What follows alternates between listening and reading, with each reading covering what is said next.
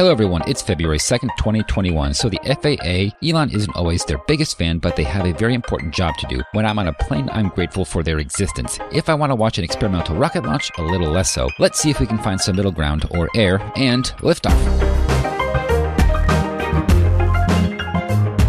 And we've cleared the tower. Welcome to episode 295 of the Orbital Mechanics Podcast. I'm David. I'm Ben. And I'm Dennis. So anything to talk about? How's your week?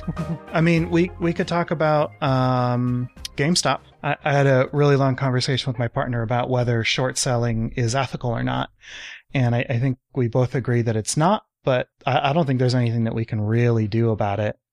I think it's probably a bad idea to tell people that, you know, you're not allowed to short sell. Like, this isn't something that you can do. That doesn't seem like I'm a bleeding heart liberal, but it doesn't sound like the kind of regulation that I really want.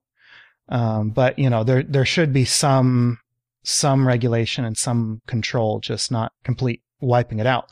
But I am really interested to see if the SEC decides to take action against some of the companies that basically told retail investors, you're not allowed to buy this stock, or you're only allowed to, have this much stock. And like, that is really what infuriates me, that can just happen. And right now it looks like the SEC isn't going to do anything about it, which is crazy and very American. Sam in the chat says that it sounds like a pump and dump scheme and a pyramid scheme. And yeah, it is a pump and dump scheme. But it is targeted to cause what's the hedge fund? I forget the name of the hedge fund. But it was targeted against this one hedge fund that had extensively shorted, just over shorted GameStop. And, the result of this scheme has been, money trading hands from an incredibly wealthy multi-billionaire into the hands of normal people. And like, I find it really hard to condemn a pump and dump scheme used for that. I feel like these types of things, and like you said, shorting, it just doesn't seem ethical in the first place, but it exists. It's just, you're basically just kind of like gambling in a legal way with people's... that's literally all it is gambling with a cloak around it that has numbers on it. It's literally just a very formalized form of betting. And like, there are people who, I think the real harm from short selling is the fact that it is, well, the options market in general is that it's gambling. It's that it's very volatile and that it triggers all of the same patterns in your brain as any other form of gambling. Well, all I can say is I don't gamble because it doesn't sound like a good idea. Mostly just for personal, it's like you don't want to get caught up in that. Yeah. I've found it absolutely fascinating this week. This is what I've been doing all week, is just like watching the chaos, because it's fascinating to me to see economics in action. And we see economics in action every day, but it's rare that it's something that's this unexpected and this dramatic and, results in so many people becoming millionaires.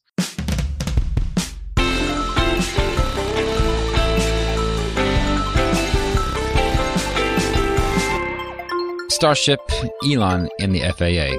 So what is going on there? I think that Elon, he's not the biggest, I don't know if I should say he's not the biggest fan of the FAA, but he has some problems with them. And SpaceX tries to work as well as it can with the FAA, but they're kind of bumping heads. So there's some stuff that, I don't know if this is something that, this just recently appeared, but we're only hearing about it now, it seems, which is the serial number 8 launch, which happened, like a month ago or something now, or longer? I can't remember. Yeah.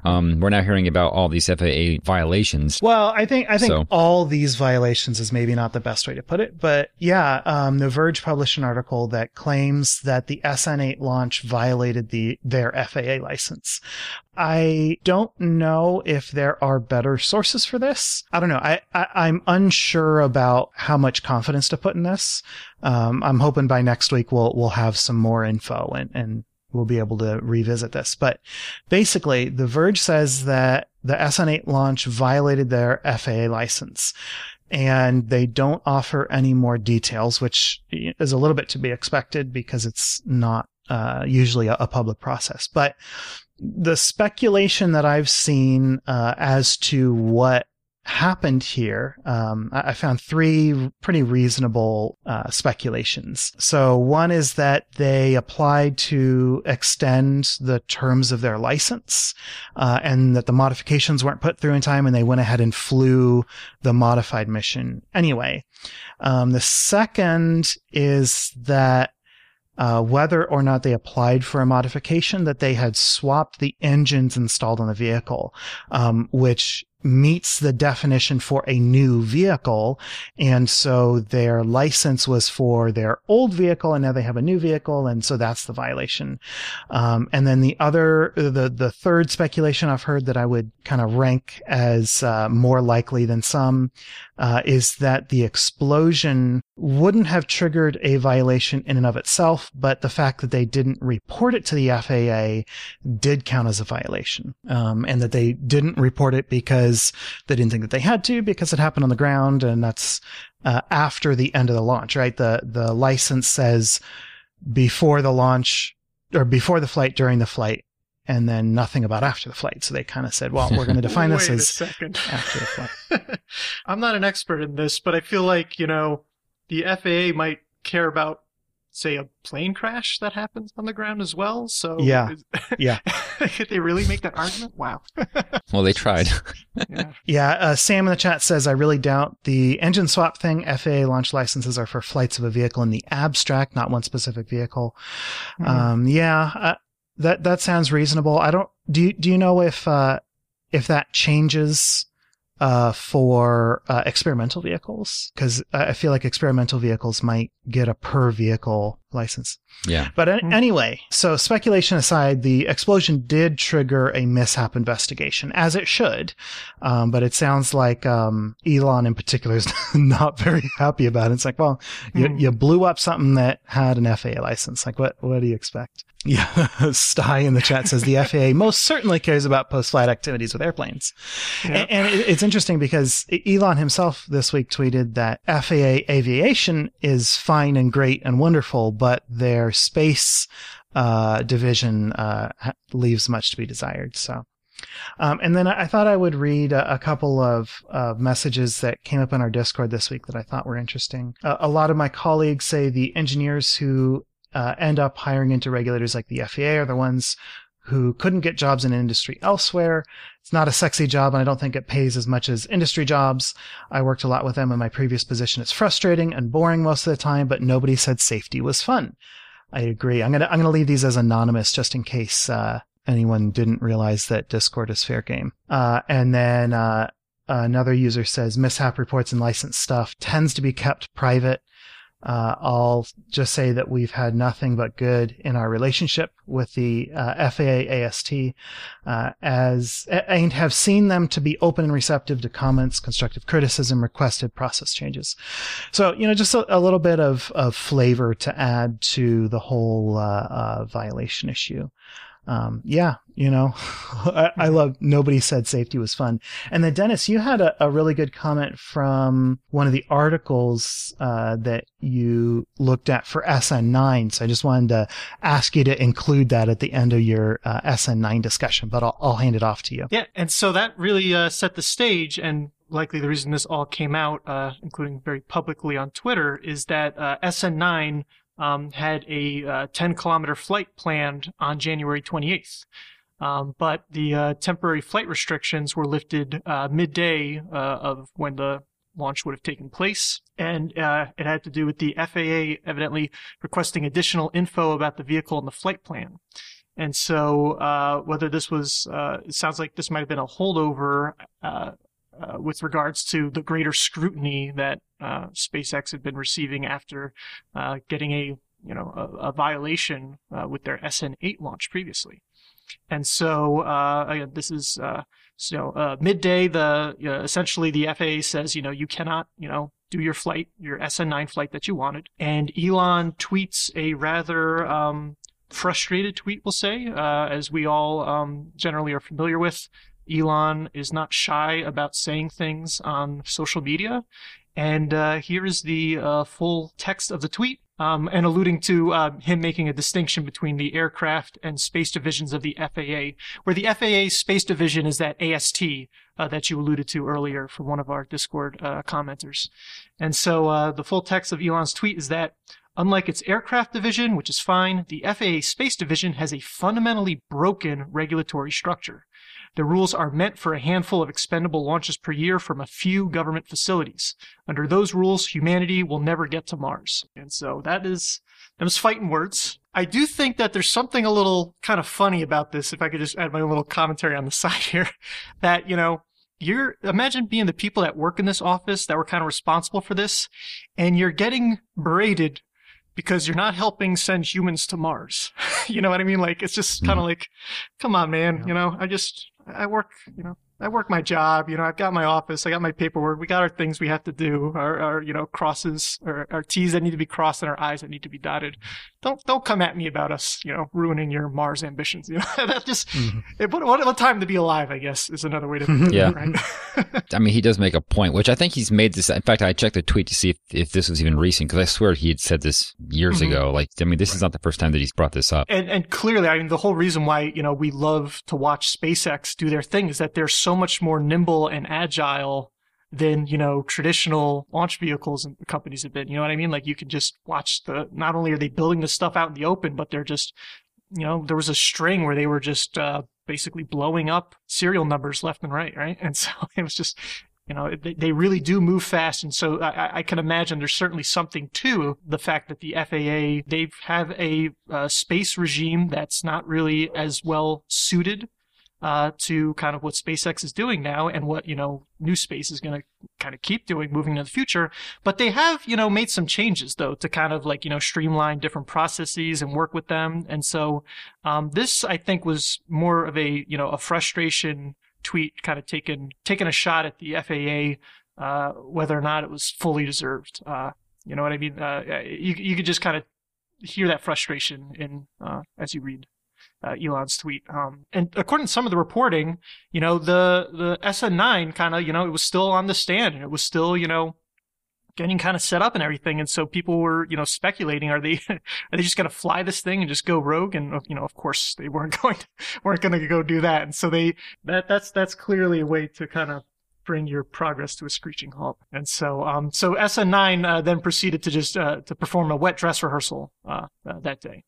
And so then, you know, at the point that FAA kind of thing came up, there was still a good chunk of time in the launch window, but, you know, it hadn't been resolved. And then the next day on the 29th, in this case, the FAA issued an air traffic advisory earlier in the day, basically announcing that the launch had been canceled. And so while the temporary flight restriction was still in place, SpaceX, you know, that same day kind of said, all right, well, look, we're going to target no earlier than February 1st for our SN9 hop, or I shouldn't say hop, flight. Yeah, 10 kilometers, definitely flight. And, you know, so they, that's unfortunately falls in the kind of the bad window where it's between our recording and our posting of this episode. And so this might evolve between, you know, when I'm saying these words and when you're actually listening to this episode. And so it'll be interesting to kind of see what happens here. Hopefully we will have a nice flight on Monday and we'll get to see what happens. Things will be resolved based on, you know, what some comments and what I've read about the FAA is that even though they were able to basically blow up Elon's plans for a Thursday flight, hopefully, you know, in the intervening days, they'll be able to go and get a Monday flight on board, above level, everything, you know, A-OK. And then we can actually see another one of these, because if this is even half as dramatic as the SN8 flight, you know, it's still going to be an amazing thing to watch. But going back to what Elon tweeted, he does bring up a good point. I kind of wonder what's going to happen about that, like if there's going to be any, you know, updating or changing these regulations so that they fit the modern space age. Because if not, then how are we going to be launching, you know, these big rockets on a hopefully daily basis or semi-daily basis? Like there should be, I don't know, it just seems like it is old, you know, the regulations that are in place, just like he said. I mean, he's not wrong. You know what I mean? I guess that's what I'm trying to say. Yeah, but I do want to, my understanding, which of course is highly limited about this, is that, you know, the FAA, you know, has certainly made some changes related to that specifically. And until we get the details, and that's kind of the weird thing, and thing that some people are frustrated about, is that this is there's a lot of private information that's being alluded to kind of in public. You know what I mean? So we don't know all the details, and yet we're seeing this very detailed back and forth. Right? The FAA issued a a statement essentially saying it was very kind of what you'd expect from a government entity like that. We are working with SpaceX to do the best. But ultimately, maybe this is more of a pot shot, and maybe he tried to cut a corner again. You know what I mean? Like he violated the license on the previous one, which is kind of a no-no. And so if he thought he was doing something for well, we want to get this vehicle off the ground and get moving so we can get to Mars, but decided to take a shortcut that wasn't the right move. I mean, maybe that's the case, maybe that's not the case. And there's still some overly burdensome things that the FAA was being a little too strict about. So I think I'm definitely very much interested in getting, more details as the story unfolds. Well, I mean, it's a good point. Like, as far as the violations that happened during these tests, that I can understand why the FAA has a problem with that. But I guess I was really talking about the daily activities, not these crazy tests that they're doing now. So I guess I'm speaking about something else. But I suppose SpaceX shouldn't be too surprised that they're being closely watched, since they're trying to launch these giant, what is it, a 13-story building. Like, you can't really escape that. So there might be a lot of regulations and things as far as that's concerned, and that I'm kind of fine with, because that's probably as it should be. But I just meant 10 years from now, when they're flying Starships regularly, hopefully, you wouldn't be able to do that with the current guidelines, as I understand it. At least that's, the point that Elon had been making. Yeah, once we get to that zaniness, then things will really have to change. But Ben, I see you getting some good information from Sam in the chat. I think Sam's addressing SN9 specifically, like why we might have had just everything that just happened. So Sam in the chat has pointed out some text from SpaceX's license. Is that I'll just give you the text. SpaceX must identify and report any anomaly to the FAA occurring on a prior flight of the vehicle, or during any pre-flight processing of the vehicle that could be material to public safety. SpaceX may not proceed with flight operations until receiving written correspondence from the FAA that the identified anomalies have been adequately addressed. So am I reading that as, if there was, if that explosion, right, that was certainly an anomaly on SN8, if SpaceX hasn't satisfied basically corresponding with the FAA to let them know that, this anomaly, this exploding when it hits the ground because of loss of pressure, right, in the header tank, hasn't been adequately addressed to the FAA's satisfaction, then they may not proceed with flight operations. Which would be a kind of thing to suddenly, SN9's gearing up and ready to go, and then the FAA is just kind of like, oh, wait, no, you still got to deal with the whole exploding SN8. Is that a possibility we're thinking here? Or, there's other ideas. We don't know. This is all speculation. Okay, here's another idea from Ben in the chat. That, it could have had to do with pre-launch paperwork. There's a lot of things to prepare for. And so it might be some kind of mundane mechanical issue during the static fire that, resulted in the engine swap. And they basically, it wouldn't have been an issue, but maybe as far as the reporting goes, this seems to happen.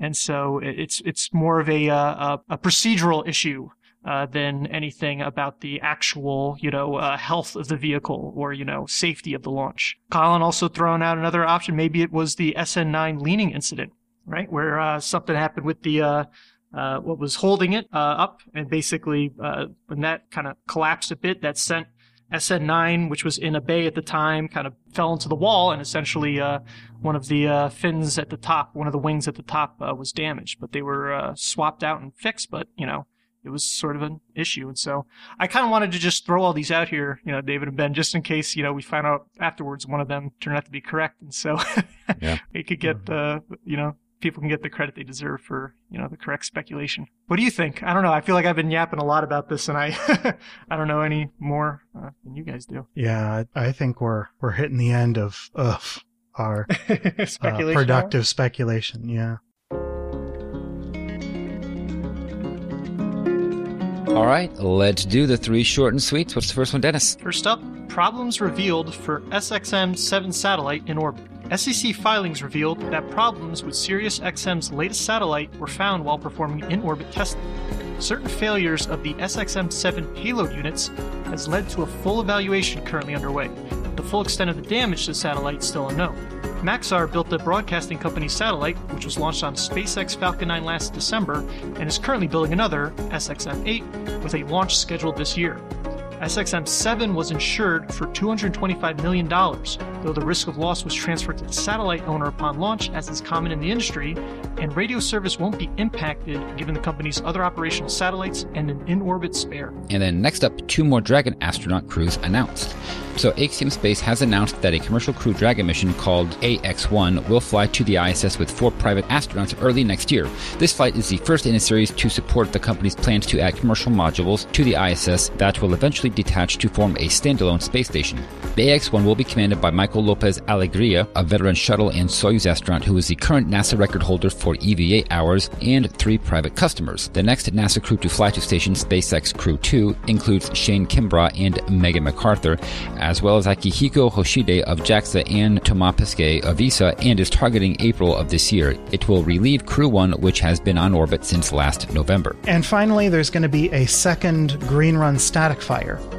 It took 13 days for NASA to announce that it will be taking a second shot at the hopefully full-duration Green Run static fire in order to fulfill all 23 verification objectives that were set out. The test that ended early fulfilled all of the verification objectives related to pre-ignition activities, but only met several of the objectives related to engine operation. As before, NASA will accept around 250 seconds worth of data, but are aiming for 485 seconds. Software parameters have been adjusted to accept wider operational conditions, and it seems that the CAPU failure was electrical in nature, not hydraulic, and a wiring harness has already been replaced. This second test seems all but certain to push Artemis 1 into 2022 as it delays delivery to the Cape by more than a month.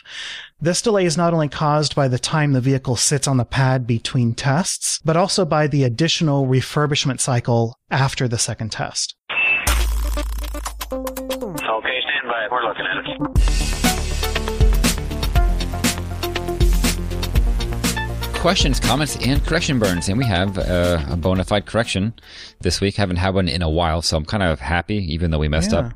Well, yeah, I mean, it's we're going to mess up one way or the other. It's just happy when we mess up and... Well, and is this really something that we messed up? I mean, I guess we have to... yeah, so, I mean, we had incorrect information, but we were getting it from a good source. Or well, I guess by definition, it's not a good source, but it's a mistake that a lot of people made. And I don't say that in defense. It's just kind of an interesting chain of custody here. So this comes from Chris Hoffman, who sent me a DM on Discord. Thank you, Chris. And Ben Hallert, who sent us a message on Twitter. Thank you, Ben. So this is in reference to the SLS core stage tanking cycle limits. So, last week, we incorrectly stated that the SLS core stage is capable of 9 full tanking cycles for propellant. Short answer is it's actually 22 full tankings. The number 9, and I was talking to Chris Hoffman about this. We were trying to figure out where this 9 came from. Turns out it's 9 are allotted to the Green Run or budgeted to the Green Run program. And just so that we're all on the same page, 2 of those have been used. We were correct about that. One for the wet dress rehearsal and then one for the stand test that was cut short. So I did a little digging, and it looks like the mistake gets traced back to a media call that happened on the 19th.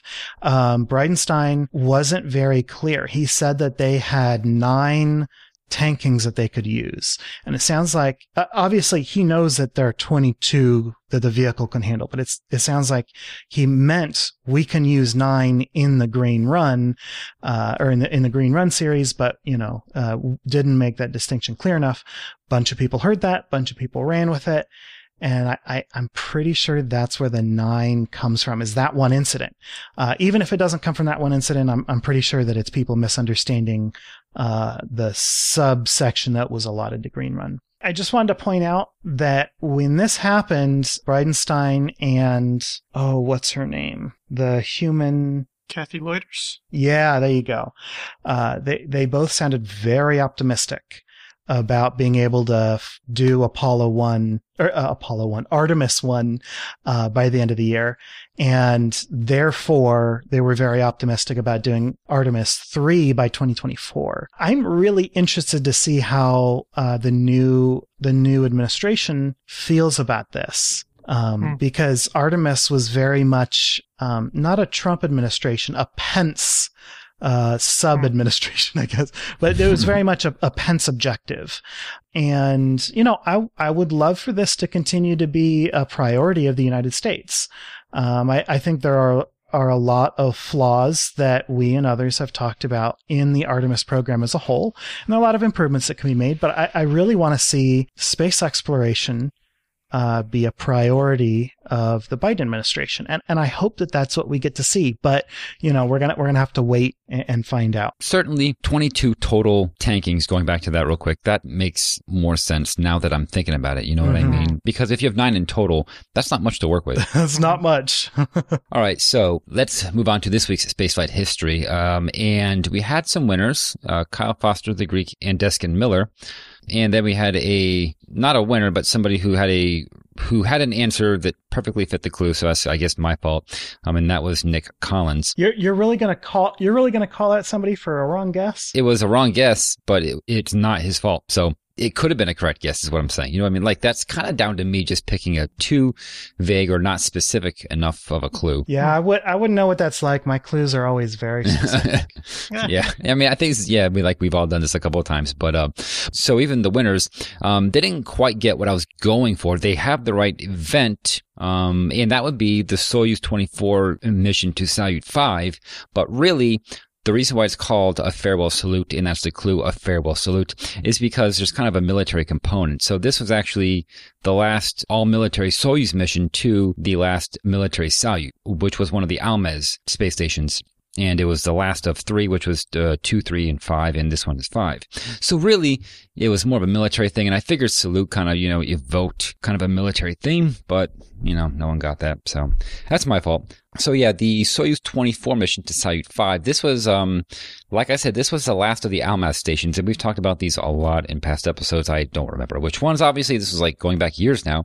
But these were, you know, these military outposts in orbit, I guess you can call them, where they did all kinds of things, a lot of which we don't know.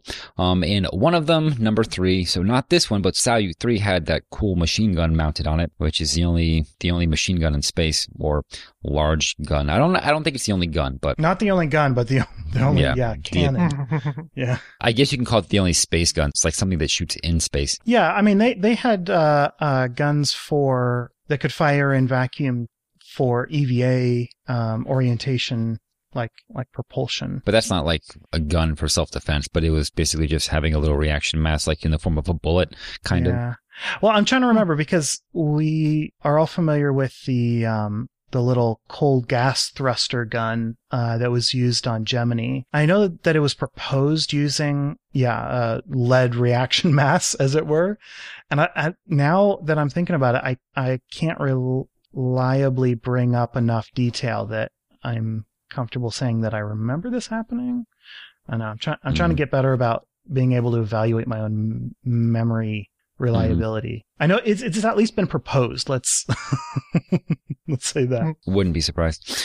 A little bit of a story as to what led up to this particular mission. So the 2 crew on board this mission were Viktor Gorbatko and Yuri Glaskov, and they were the backup crew for Soyuz 23, which failed to dock with Salyut 5 several months earlier. So actually, there was a previous mission that had, you know, tried to dock in. They were not successful. They were having problems, so they just had to back out and return. But their backup crew were moved forward to this mission, and they were in fact the ones that were able to successfully dock. It is normally the case that once you dock, you know, you enter, but they did not do that. They actually had to wait a good 10 or 11 hours before they could go into the station. And this is another kind of shrouded in mystery thing that I can't get any good info on. Well, actually, it's just simply stated that the Soviet Union just didn't want to disclose exactly what happened, but basically they weren't able to make ingress addressed because there were allegedly toxic nitric acid fumes inside the station, and that's what actually cut the last mission to Salyut 5, which was the Soyuz 21. That's what cut that short. One of the cosmonauts claims that he was getting sick, and it was due to toxic fumes, and so they had to leave, I believe, like several months early. There was a lot of speculation as to exactly what happened.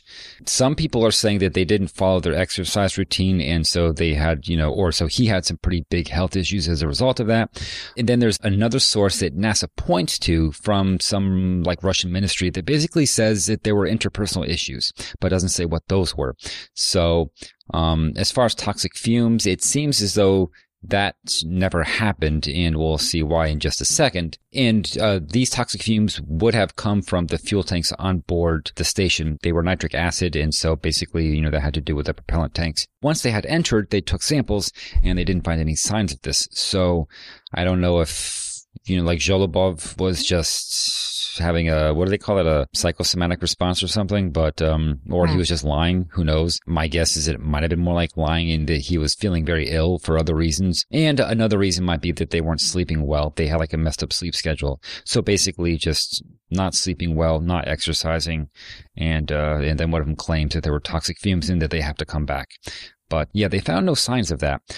So Victor and Yuri, they continued the experiments left by the Soyuz 21 expedition, which were some general science stuff as far as, like materials and biological experiments. But there were also some other unspecified stuff that they might have been doing. But, we don't know exactly what that was because, this was an Almaz station. So they were probably taking, I don't know, like orbital photos or who knows, doing what, top secret, like military stuff. So that's as much as we can say. Now, 2 weeks later, so this is 2 weeks after they've docked, they actually do purge all the air from the Salyut. So this was something that I'm guessing that they were planning on doing had they found the toxic fumes, which they didn't find, but they wanted to go ahead and try it anyway, I guess just to, see how it works or just because, they could. So they have to displace 100 kilograms of air from the Salyut and replenish it with the onboard air from the Soyuz.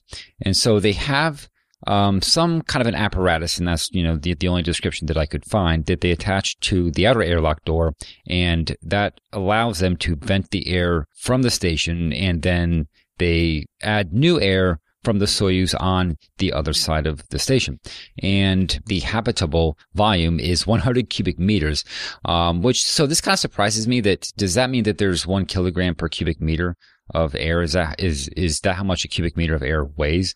And I don't know what the partial pressure of oxygen was and what the overall pressure was, but I imagine it would have to be like something like sea level, or maybe they were just, venting a lot of the useful air overboard because you can't, completely, like you can't keep it from mixing. So they probably vented a lot of that, 100 kilograms overboard as well. Yeah, that would be, because 100 kilograms seems like a lot. That would be reasonable, wouldn't it? I mean, that's probably what happened, because I don't know what 100 kilograms of air, like what kind of volume that would occupy, but it's got to be more than 100 cubic meters. Well, I mean, at sea level, standard temperature and pressure, air has a density of a little more than a kilogram per cubic meter, at 1.25. Really? It's probably reasonable to assume that they weren't flying. I don't know, what did Salyut pressurize at? 15 psi. So yeah, that would be a 1-to-1. We're going to assume that it comes in at one end and goes straight out the other. Wow. That might be the most interesting fact. 1 cubic meter of air weighs a whole kilogram. Yeah, I mean, it's hard to tell crazy, since we move around in this stuff, but. Yeah. Well, I guess that makes sense, because if you think about the pressure at sea level, 15, it's roughly, yeah, it's a lot of pressure, and that's all from the column of air that's directly above your head. So, mm-hmm. Yeah, okay, but I mean, that, okay. Yeah, so if it's like 15 psi, sorry to use imperial units, but that's the column of air going up, I don't know, 60 miles or something. So that's quite, that's like a long way. So that makes sense. But having a whole kilogram in 1 cubic meter, that does surprise me. But I mean, obviously it all works out. So, okay. But it just means the air weighs more than I thought. So because they had this device which was venting the air, they were not able to do a planned EVA. So this device, whatever it was, and I cannot find any photos, no video, no nothing, but apparently it, was, preventing them from actually using the airlock to leave the station to do their EVA. But I guess it wasn't too terribly important because, they opted to do the big purge instead of the EVA. So that's as much as I could find on their activities. So at this point, on February 23rd, right, which is 21 days later. And this is a fairly short mission. I mean, they are generally supposed to be longer. So it's thought that this was never meant to be a long mission, that this was pretty much there to go and clean up the mess that was left by the Soyuz 21 mission, and then leave the station and essentially abandon it because it didn't have much fuel left. So this, you know, the Salyut 5 was pretty much approaching the end of its lifetime because it didn't have enough reaction mass to keep it in a stable orbit. So they kind of had to leave it anyway. So they, you know, went up, did this experiment with the air purge, and then, you know, kind of turned everything off and left. They reactivated their Soyuz on the 23rd, and then they shut down the Salyut on that day. And then on the 25th, they returned to Earth, and they landed in a snowstorm. And I feel like this is the third time that we've talked about a Soyuz capsule landing in very unideal circumstances, if that's a word, unideal. And this one landed near Arkalik, which is in northern Kazakhstan. Yeah, a bad snowstorm, lots of wind, and the search and rescue beacon was jammed shut on the capsule, so it had to be freed by hand. So someone had to get out and actually free that thing up. And then eventually, the search and rescue teams were able to find them. So, yeah, not the best landing. A Soyuz 25 mission was planned, but it never launched because, again, the propellant on board the station was too low. And so they triggered that return of the KSI film capsule, which we've, again, talked about. And fun little fact, that capsule, which made it successfully back to Earth, was actually sold for $48,875 at Sotheby's. So somebody really wanted that as, you know, a little bit of space history. And then on the 8th of August, the Salyut 5 was deorbited. So, yeah, nothing happened much after this mission. So this was the last mission to the last of the Salyut/Almaz stations. Yeah, so that's it. So yeah, kind of mysterious as to exactly what they did and exactly what happened prior to that. There's not much information on that, but you know, this is sort of a series of mishaps, which kind of happened a lot with these Almaz programs. So the first one, they weren't able to get it into orbit. You know, and that one, I think, quickly deorbited. That was the Almaz 2 or the Salyut 2. 3 did a better job. That one, you know, they put a machine gun on it. Oh, and okay, I make just one more comment that this one turned out that there actually was a gun or a cannon on this one as well. Oh, okay. 3 and 5. Yeah.